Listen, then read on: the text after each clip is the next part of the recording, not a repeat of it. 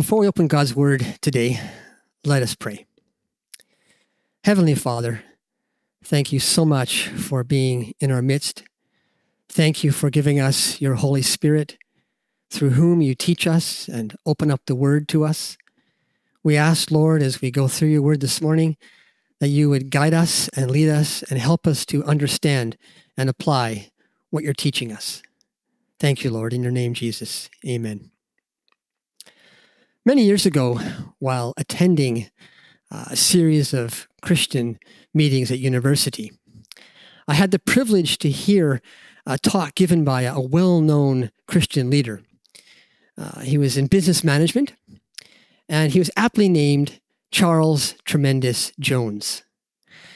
In addition to following Christ, his real passion was about developing leaders. And he had many stories that he told us. And among these stories, uh, I wanted to share one with you. When his son was uh, nine or 10 years old, he made him a promise. He promised that when his son turned 16, he would buy him a car. But in turn, his son also needed to make a promise. And the deal was for every report of a book that his son read and gave to his dad, his dad would put some money into a car account in the bank. And at 16 years old, this money would be used to buy him a car. And he said to his son, You know, if you read many books, you're going to drive in style. But if you read a few books, it's not going to be a very nice car.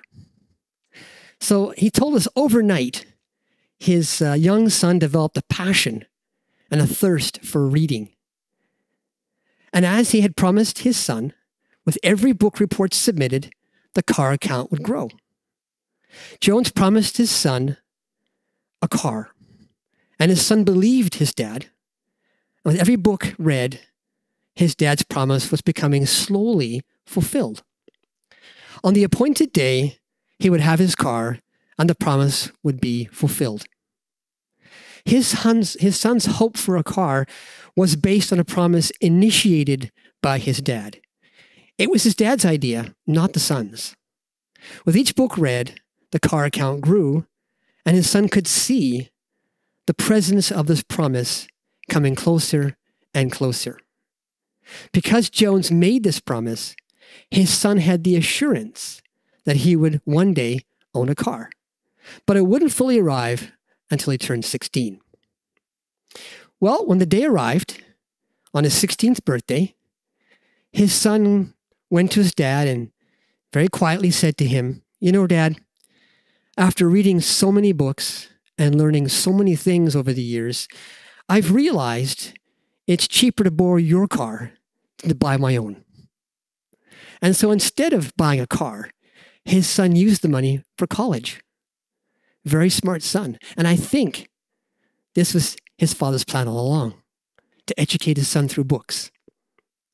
Now, last week, in our first message in the series on Christian Hope, we explored God's promise of hope, in which God says he will free us and all the rest of creation from bondage, corruption, and death. God promises to give us everlasting life within a restored and completely new creation, freed from evil and sin, where God is always praised and glorified. Now, because God promises hope to humanity, then we are assured that hope is on the horizon. After all, God does what he says he will do. And like Jones's son, we are also called to participate in receiving God's promise. We are called to believe and submit our lives to God's Messiah, Christ Jesus, who has redeemed our lives with his own. Now resurrected, Christ leads us to partake of God's promise, which is his gift of grace. Christ leads us into this forgiveness and new life. As his adopted children, we live in his promise of hope, all because of Christ Jesus. Now, the beauty of God's promise of hope is that it does not just sit waiting off in the future for us. It is now present.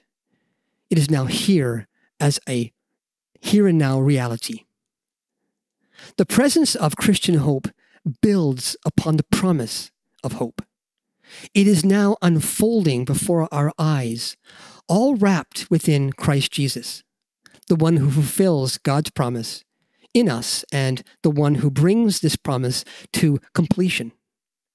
Of the many texts that demonstrate the presence of hope, Ephesians chapter 1 verses 3 to 14 wonderfully uplifts Christ as our present and future hope. You know, when I, I came to this passage as I was reading it, I was thinking back to when I was in grade school. We had an English teacher whose name I've long forgotten, but she taught us that we should be able to say aloud one sentence with one breath. I guess as children, we were learning to compose our thoughts and we were creating long, rambling sentences. And this was her way of telling us shorten your sentence. One breath per sentence, she would say. Well, our text for today takes our breath away. Not just because of the amazing description of the presence of hope from God, but also because this passage, verses 3 to 14, is the second longest sentence in the Greek New Testament. Paul assembles together 202 words, creating one long sentence declaring the praise of God and teaching us that the promise of our hope is present now.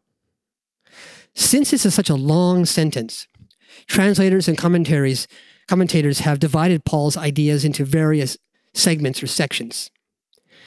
So for today, I have chosen to highlight God's full commitment to bring glory to himself in the presence of his hope by dividing this into three sections. Each section highlights the work and presence of the Father, the Son, and the Holy Spirit. And each section, as you will see, ends with the refrain to the praise of his glory. Now, before we dip ourselves into this refreshing stream of God's word, I invite you to notice that in this sentence, as we go along, Paul repeats three times that everything is done according to God's purpose. And three times he has the refrain, all for the praise of God. As we go along, you will also notice that throughout this text, the name of Christ appears everywhere. Paul is emphasizing that the presence of Christian hope resides in Christ. Now, the whole focus of this, this passage from 3 to 14 actually is stated right in the very first verse, in verse th- 3. Blessed be the God and Father of our Lord Jesus Christ, who has blessed us in Christ with every spiritual blessing in the heavenly places. God is praised and blessed because he has blessed us in Christ with every spiritual blessing in heavenly places.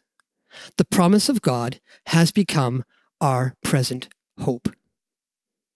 I like to describe verse 3 as the umbrella verse because it forms a, a cover or a canopy under which everything else rests. And there are two parts to this verse, you'll notice. The first part ascribes praise to God, and the second describes God's provision of blessing as the reason why God Himself is blessed. Paul ascribes to God blessing when he says, Blessed be the God and Father of the Lord Jesus. When Paul writes God, he's referring to deity, the one true God of Deuteronomy 6 4. Hear, O Israel, the Lord our God, the Lord is one. When Paul uses the term Father of our Lord Jesus Christ, he's referring to the role of the Father to the Son. And Paul describes that God is blessed because God is the origin and source of every spiritual blessing in heavenly places. For he says in the second part, He who has blessed us in Christ with every spiritual blessing in, in heavenly places. The promise and the presence of hope is God's idea and his desire for us. So, watch how Paul tells us how God blesses us. We are blessed in Christ. We are blessed with every spiritual blessing. We are blessed in the heavenly places. Christ is God's primary blessing to us. It is not only through the work of Jesus that we are blessed, but also because we are incorporated in him. And since Christ is in heaven right now, seated at the right hand of the Father, these spiritual blessings, which are in him, are in heavenly places. Now, if you, if you think about this, if you ponder this, it's quite incredible. Not only does God promise us hope, but this hope is now present because God has blessed us. That is, notice, already blessed us. This has happened. And if you are in Christ as his disciple, then you are blessed with every spiritual blessing. As O'Brien in his commentary mentions, these gracious gifts are not simply future benefits, but are a present reality for us, since they have already been won for us by God's saving action in Christ. Notice again also that every spiritual, these blessings are actually spiritual. The blessings belong to or come from the Spirit who mediates blessings to us. Now, as we progress in our text, I want you to also notice that these spiritual blessings span the past, the present, and the future. But you may ask, what are these spiritual blessings? You may think to yourself, okay, I know I'm saved. I'm pretty sure of that. I know that I have believed in Christ Jesus. Uh, I prayed for salvation. I know He's my Savior and my Lord. But I never really was aware that God has given me spiritual blessings. So, what are these blessings? Well, in the next series of verses from verse 4 to 14, the rest of our time together, Paul spends describing for us what are these blessings. And as we explore these, I believe your heart should be ready to burst with joy and wonder at how deep is God's love for us, even as He fulfills for us these wondrous promises. Not only is such Christian hope a present reality, but it is growing and maturing as a hope that deepens as the day approaches when God's kingdom will be summed up in Christ. Now, God's spiritual blessings and our hope begins with the Father who chooses us. Blessed be the God and Father of our Lord Jesus Christ, from verse 3, who has blessed us in Christ with every spiritual blessing in heavenly places, even as he chose us in him before the foundation of the world, that we should be holy and blameless before him. The first thing that God reveals to us is that he chose us. You are chosen in Christ. In him, it says. Even he chose us in him. The concept of being chosen is a, a biblical theme that uh, emerges throughout God's word. If you remember, God chose Abraham to bless him and to bless the nations through him. God chose Israel when he said, The Lord your God has chosen you to be a people for his treasured possession out of all the peoples who are on the face of the earth. And in these last days, God has chosen us. As Peter writes in 1 Peter, but you are a chosen race, a royal priesthood, a holy nation, a people for his own possession, that you may proclaim the excellencies of him who called you out of darkness into his marvelous light. Once you were not a people, but now you are God's people. Once you had not received mercy, but now you have received mercy. This should both astonish and humble you. Think about it. God chose you. God chose to love you. God chose to redeem you for himself so you would be counted among his people. God himself has set you apart for Him. God's choice of you was completed in Christ Jesus. This is how God chose you in Christ. In these few words, Paul reminds us that Christ died for our sins so that we be forgiven, which is mercy. And then Christ rose to life, that we would have life, and that's called grace. This is even more profound when we expand this and look at what Paul tells us about how God chose us. And we see that God chose us before the creation of the world, before the foundation of the world. In a mystery beyond understanding, our Heavenly Father chose us in Christ before He made the world. Now, Paul does not teach that our souls pre existed in the heavens with Christ, nor that we were present in some mythological sense prior to creation. God planned salvation in Christ prior to creation, before you or I existed. If this sounds confusing, all I can say is that we cannot grasp the things of God, for He is beyond us. What is amazing is that God chose us and now shares with us such knowledge. O'Brien helpfully adds this in his commentary. To say that election took place before creation indicates that God's choice was due to his own free decision and love, which were not dependent on temporal circumstances or on human merit. The reasons for his election were rooted in the depths of his gracious, sovereign nature. To affirm this is to give to Christians the assurance of God's purposes, that these are for us and are of the highest good and the appropriate response from those who are chosen in Christ from all eternity is to praise Him who has so richly blessed us. End quote. God the Father's desire in choosing us was that we would be holy and blameless before Him. This gives God pleasure and joy.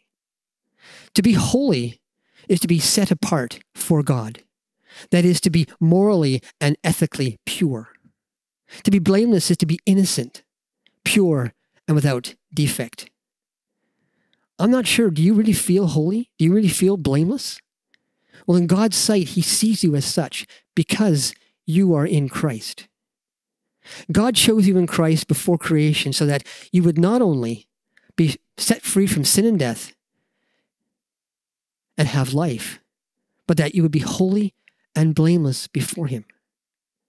God chose us in Christ. And we see in verse 5 that God chose us in love.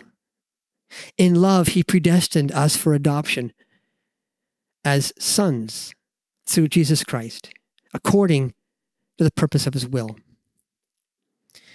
To predestine means to decide beforehand.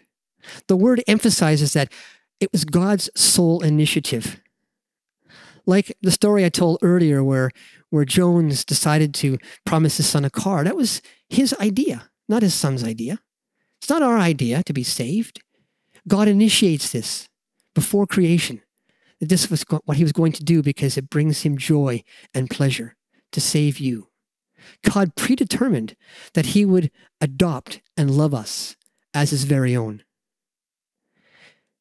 When he says that he predestined us for adoption, to himself as sons through Jesus Christ, we learn a few things about the nature of this adoption. We learn that our adoption is through Christ Jesus and only through Christ. There is no other way in which we can be adopted and belong to God. Secondly, our adoption is based on God's predetermined choice, which aligns with the pleasure and purpose of his will. We also see that adoption results in the praise of his glorious grace, as seen in verse 6. To say that God's grace is truly glorious means it reflects his glory, his revealed character, and is therefore worthy of praise. His choice to redeem you reflects his glory as we praise him and praise his grace. He also says, and repeats it, He predestined, he predestined us through Christ and he blessed us in the beloved. The central role of Christ is repeated here when he says, the beloved. Twice in the Gospels, the Father refers to the Son as beloved at the baptism and at the transfiguration. God declares, This is my beloved Son. O'Brien adds, The beloved is the supreme object of the Father's love. I'll say it again Jesus Christ is the supreme object of the Father's love. This is where the promise of hope merges with the presence of hope and becomes connected. You see, and this is amazing, we are caught up into the love which is between the Father and the Son.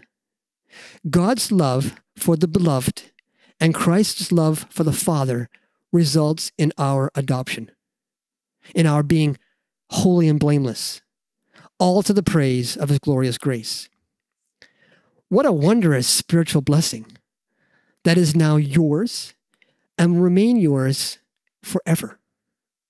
The God and Father of our Lord Jesus Christ is praised first of all because he chose us in Christ. Now in verses 7 to 12, God is praised because the Son redeems us. In him we have redemption through his blood the forgiveness of our trespasses according to the riches of his grace, which he lavished upon us in all wisdom and insight. The word redemption means deliverance from bondage or imprisonment through the payment of some price. Our redemption, Paul says, is through the blood of Christ. The price paid for you and for me was the life of Jesus. The biblical connection between blood and forgiveness is seen in the Old Testament sacrificial system, which is now completed in Jesus.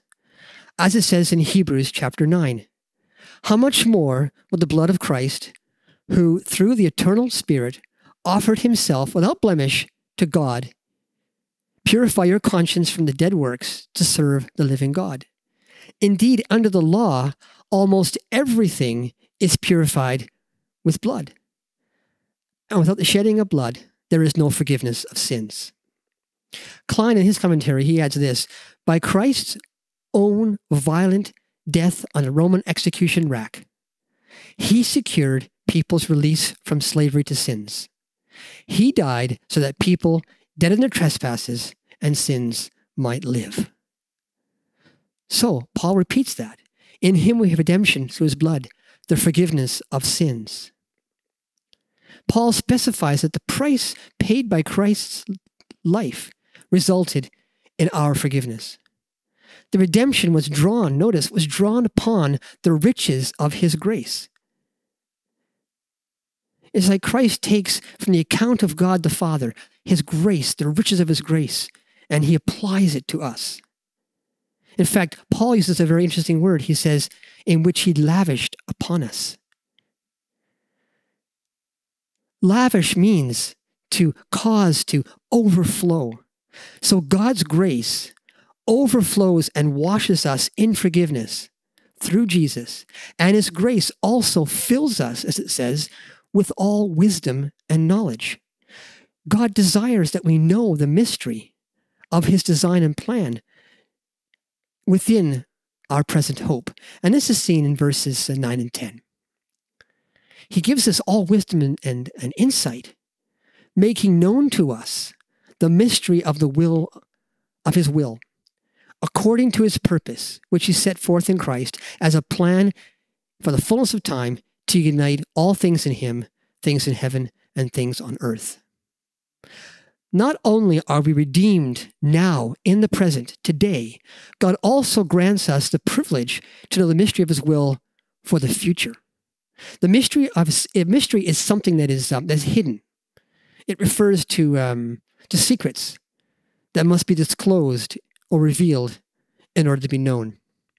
For example, back in Matthew, uh, when Jesus explained to his disciples the uh, the parable of the sower of the seed, he said to them, For to you it has been given to know the secrets of the kingdom of heaven. But to them, those in the outside in the public, it has not been given. So they wouldn't know because it has been revealed to them. So what do we know about the mystery of God's will? What is what is God showing us about his will? And it connects what we, we discussed last week as well. We know that it's set forth in Christ. The mystery is part of God's purpose, and this mystery is brought forth in and through Christ. The idea here is that Jesus is the chief administrator who arranges, fulfills, and ensures the purpose of God is realized. So God's plan will be fulfilled at the right time, in the fullness of time. But that fulfillment has already begun.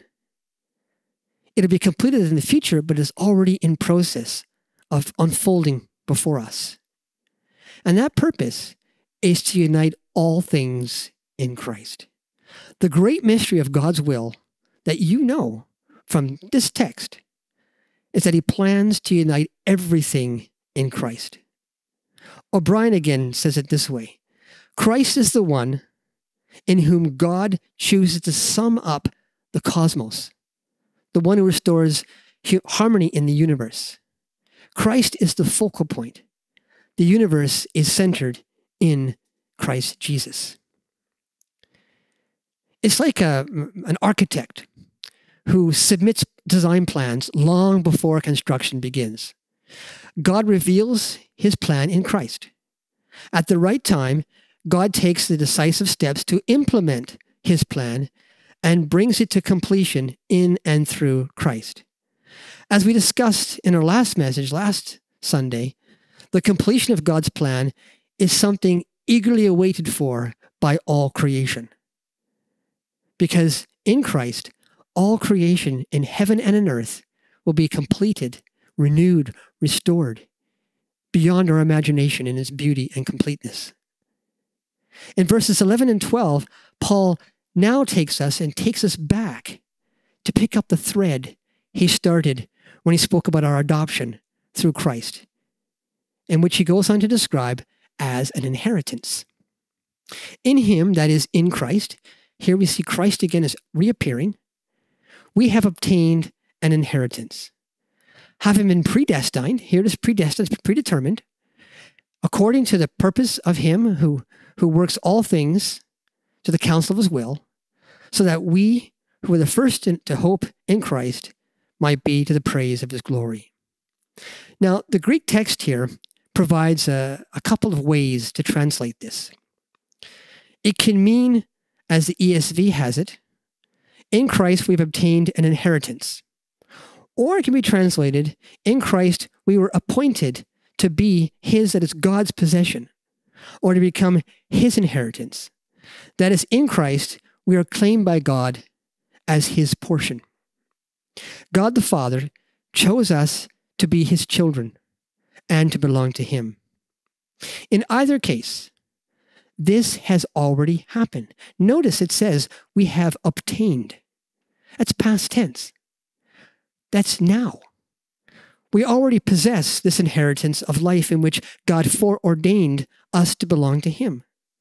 This is worked out within His perfect knowledge or the counsel of His will, so that those who are the first to hope in Christ will be to the praise of His glory. The first to hope in Christ in, in verse 12, it may refer to Jewish believers like Paul, who first received and followed Christ. This would initiate the fulfillment of God's plan to redeem a remnant of Israel. And it brings forth a chorus of praise to his glory. Whether or not this refers to the first Jewish believers or to the first who responded to the gospel, all who hope in Christ do so to the praise and glory of God. Now, the final, but by no means uh, the least of every spiritual blessing in heavenly places, is the role of God's Spirit in our present hope. So, God the Father chose us to belong to Him.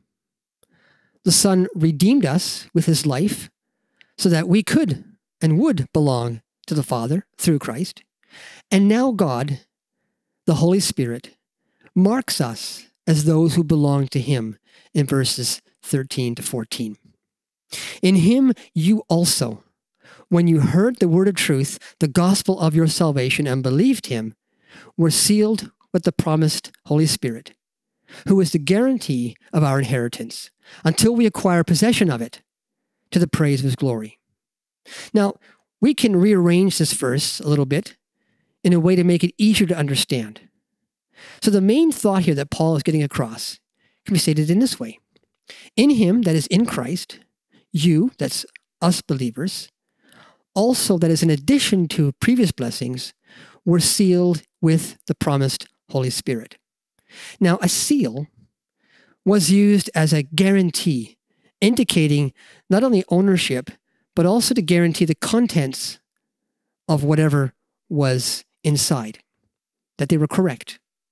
For example, a merchant would place his property in a container, then he would stamp it and seal it, and the seal was a security measure so that any customer would know who owned the container and would know that the merchandise inside was verified as accurate. In a spiritual way, the Holy Spirit seals all believers in Christ, thereby identifying us as who we belong to and verifying that we are in Christ. So, when did this happen? This is the other part of the verse. When did this happen? It happened when you heard the word of truth, the gospel of your salvation, and believed in him. Paul said it at another time in Romans in this way If you confess with your mouth that Jesus is Lord and believe in your heart that God raised him from the dead, you will be saved. For with the heart one believes and is justified, and with the mouth one confesses and is saved. The moment you believed, God stamped you with his seal of the Holy Spirit, indicating that you now belong to him. Further, Paul goes on and says that we were sealed with the promised Holy Spirit, who is the guarantee of our inheritance until we acquire possession of it to the praise of his glory. The word translated guarantee means down payment or a pledge. It is a deposit which in itself guarantees the full amount will be paid later on. The down payment is of the same kind as the full payment. By sealing us with the Holy Spirit, God has made the down payment on our inheritance. It is God's assurance that one day we will acquire full possession of his inheritance, bequeathed to all believers. Again, O'Brien offers this. In giving the Holy Spirit to us, God not only, or God is, sorry, I'll say it again. In giving the Holy Spirit to us, God is not simply promising us our final inheritance, but actually providing with us a foretaste, even if it's only a small portion of a future endowment. God is permitting us today to experience present hope. As we are filled with the Spirit, even as we anticipate the day when our redemption will be complete. Now, I like the way that Klein in his commentary summarizes this entire passage. So it's a longer quote, but I think it's nicely put. Klein says this The praise of verses 3 to 14 lifts the readers to heights of worship and praise of the Trinity.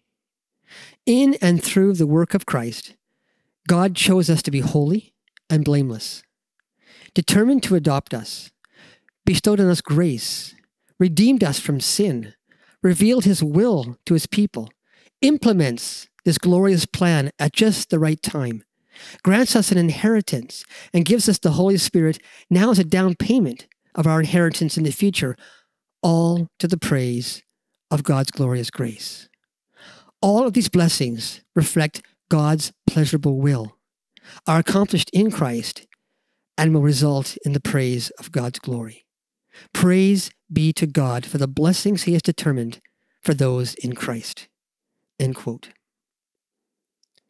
So we see that the Christian hope is more than a promise, it's a present reality. In this passage, we have seen the presence of God and his hope as God is glorified, honored, and worshiped and praised because the Father chose you. The Spirit redeems you. The Spirit seals you and guarantees that God will complete one day his promise of doing what he says he will do, all to his praise and glory.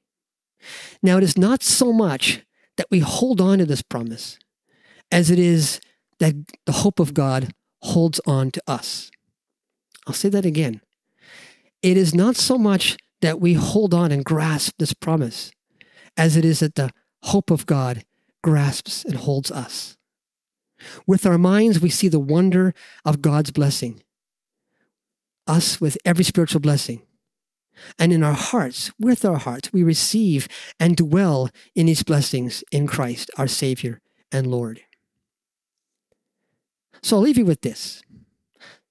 Sometime today or during this week, I would encourage you to list and write down the blessings found in these verses. Put them on your phone. Write them on a piece of paper. Better yet, memorize them. For when, for when temptation comes to stray into hopelessness, you can read or remember this list of God's spiritual blessings. Let these blessings infuse your life and be ever present reminders of your hope in Christ. Praise God. What treasures He freely and lovingly gives us, all in His grace and through Christ. Join me as we pray together. Heavenly Father, thank you for choosing us. Thank you, Jesus, for redeeming us, for coming here in human flesh and giving your life that we would live, and then conquering death that we would live before you forever. Thank you for sending us the Holy Spirit to fill us now, to seal us, to ensure that we belong to you, and testify to our hearts that, yes, we indeed belong to you, and that is our hope. Thank you for being the guarantee of what you're going to do in the future. Holy God, we give you praise and we thank you with our full hearts, for you are great and beyond description. Thank you, Jesus. In your name, amen.